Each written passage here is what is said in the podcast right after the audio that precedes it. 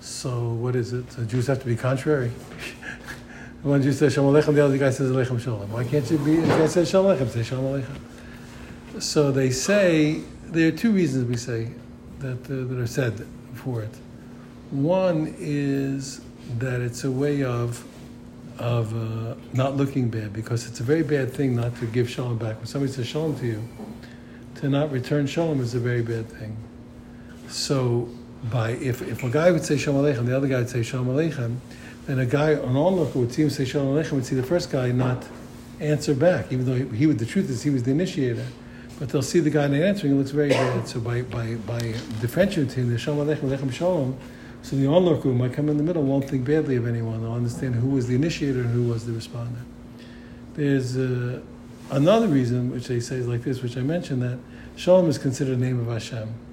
So we have, and the Gemara teaches us that there's two ways. You can say a korban is that you say korban Hashem, or Hashem korban. I could say this is a korban to God, or to God this is a korban. But either way works. But we're suggested to always say korban Hashem. It's a korban to Hashem. Why? Because we have a rule. We never have to worry that a person's dead. In other words, if we had a chazaka, the person was alive, as long as we didn't see differently, we assume the person continues to be alive. But we have no chazaka that a person won't die. In other words, if anything that's any any moment that's dependent on what happens the next moment, you never know. So any person, we have to worry any moment the person might die. That's a possibility. That a person did die, we don't say, but that a person might die, we have to say. So if a person is going to say, if a person is going to say, uh, um, uh, Shalom Aleichem, so he says Hashem's name, and then he might not live. So we'd rather he says Aleichem, and then if he ever says the word Shalom, even if it's the last word he ever said, he said Hashem's name for a good reason. So the only kasha is, so then why did, how about the first guy? Well, the first guy, how does he say Hashem Aleichem? So the answer that we saw there's a special bracha for a guy who initiates Shalom, he has a bracha. So he can rely, he relies on the bracha. He already since he's being Makdim Shalom, he relies on the bracha that he's not going to die between the two, uh, between the two words. But the, the whole word for me, that's, that's not real name. That's what people bring down. They write these things. But the thing is, what is important is that there's an acute awareness, and that's the edge. When I was little, um, I, I always loved all the all the carnival rides or the park rides, all, everything. I loved every second of it. And I remember being, as a child, being acutely aware of how much time has passed and how much time is left. I had a clock in my head. I could tell when the whip came. I knew if it was a quarter over, a half over, three quarters over. I knew exactly how long the whole whole thing was going to be. And I was busy soaking up and, and enjoying every single second, you know, recognizing, you know, I'm now 15 seconds to the end, 20 seconds to the end, 30 seconds to the end. I had a clock in my head, I could tell. And, the thing is that, the thing is that, that the Yetzer Hara is a way of getting people not to, not to mark time, and not to mark time in the world.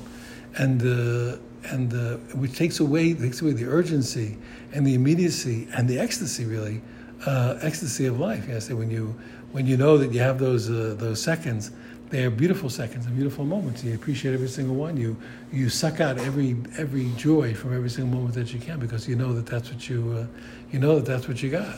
Understand? That's the uh, that's the time. Ed, You have five minutes with the one you love. You'll, you know, you'll pay attention to every single second. You remember every single second. You'll cherish every single second. You'll photograph every single second. So the thing is also that the, the uh, a Jew does have an acute awareness every single second that he here he's lucky to be here. That's all. He's privileged. It's always a privilege to be alive, and as long as that's true, you're really not going to you're really not going to you know to let it uh, to let it pass. And whatever it is, he's saying if it's a, whether you, whether even, and it doesn't matter, you know, it's not a question of only when you're on vacation do you enjoy your life. Here, when you're doing your work or you're doing whatever you have to do, it's also an immense privilege, you understand, to be alive, to be perceiving, etc. There's so much happening in every single, every single second. There's so much a person can make out of every second, no matter where they are. There's not a second, there's certainly no seconds where you're not in the presence of God. And just no such thing. It's, ne- it's never, it's never happening. I'll, I'll finish in a second, but I remember uh, a long time ago, you know, downtown Tel Aviv is not, you know, it's not uh, Grand Central for holy activities. You understand? That's why, you know, Rechov HaYarkon, you know, the Yarkon streets. No, no, it's not the, there wasn't the, uh, the holy pathway, let's put it that way. So uh, I remember one time we had to spend Shabbos in a hotel there, right down, right down there on the street there. So I remember every Shabbos we look at each other and wow, what are we going to do now? And we start to laugh and we, we look at each other and said, you know, I think God's also in this place. You know, saying God also makes Shabbos here. We're not going to have a Shabbos here. You're not going to make a Shabbos with. So there's no, you can't, there's no place where you're going to squeeze God out and you're not going to be able to, no, you, you can't go to a base of a Azarim. But there's no place where a person recognizes that every second they're alive, what the opportunity is, what the advantages are, you know, what, uh, what could take place. I one time had a, I one time flew to a city where I was supposed to have, I, had people had booked me for activities. And uh, I got all the way there, and it turned out it was, whatever it was, it was a complete mistake. It's unbelievable. You can't believe it. How can a person make such a, a grand mistake? But on the way in, a funny thing happened because I had to go from one city to another with a shuttle. And on the plane, a woman was next to me who was a guy. And she's talking to me, and I realized something's fishy. I don't know what's going on. She's really interested about Judaism. Turns out that her boyfriend, who's a musician, is Jewish. And she is interested in connecting her Jewish boyfriend to his Judaism. Shocking. Really a shocking situation. And, uh, you know, so I, had a shuttle ride with them, etc. So after I turned out, I got to the whole city, and every single thing that I was ostensibly there for didn't exist. I looked at the two of them. I said, I looked at the guys, and I said, I guess, I guess I'm in this city for you. You know, I said, I guess that's why that's why God put me here, and that's what I did.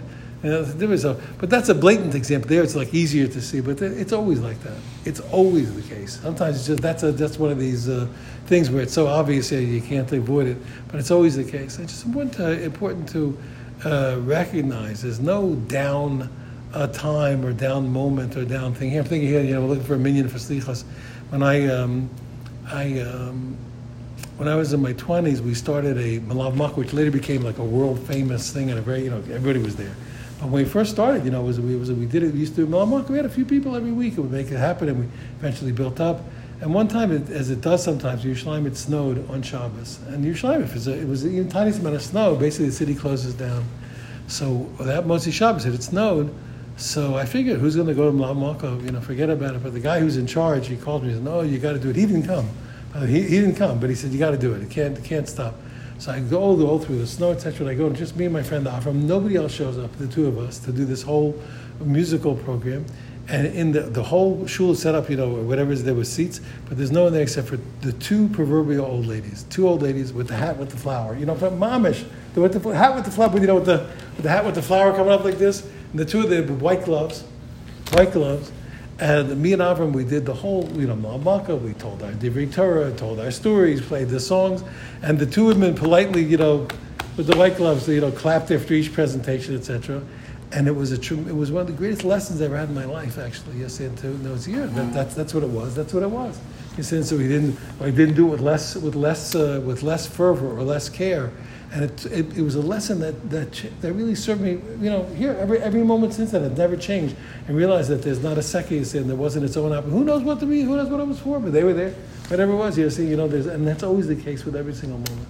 So you have to realize, the Jew realizes that the, that the privilege of being alive in every, any second, um, any second anywhere is beyond, uh, beyond our ability to appreciate. And uh, that's why we want to take advantage of it. Oh, see that? This must be the Mashiach. I thought, I, I knew it. Your Kabbalah is getting stronger. Huh? Kabbalah is getting stronger.